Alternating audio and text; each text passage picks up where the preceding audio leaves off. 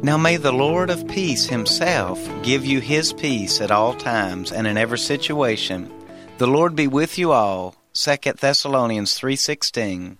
I pray for peace for you today. This is LaVoy Newton with an apple for today.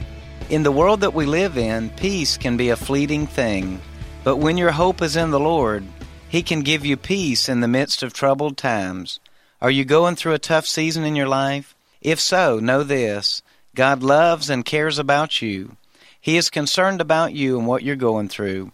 Why don't you call upon Him today? Let me pray for you. Father God, I pray for those in need of a special touch from you. I pray that you will extend your hand of grace and give peace to those who need you today. In Jesus' name, amen. An Apple for Today is a daily word of encouragement by pastor and author LaVoy Newton. More resources and encouragement are available at anapplefortoday.com.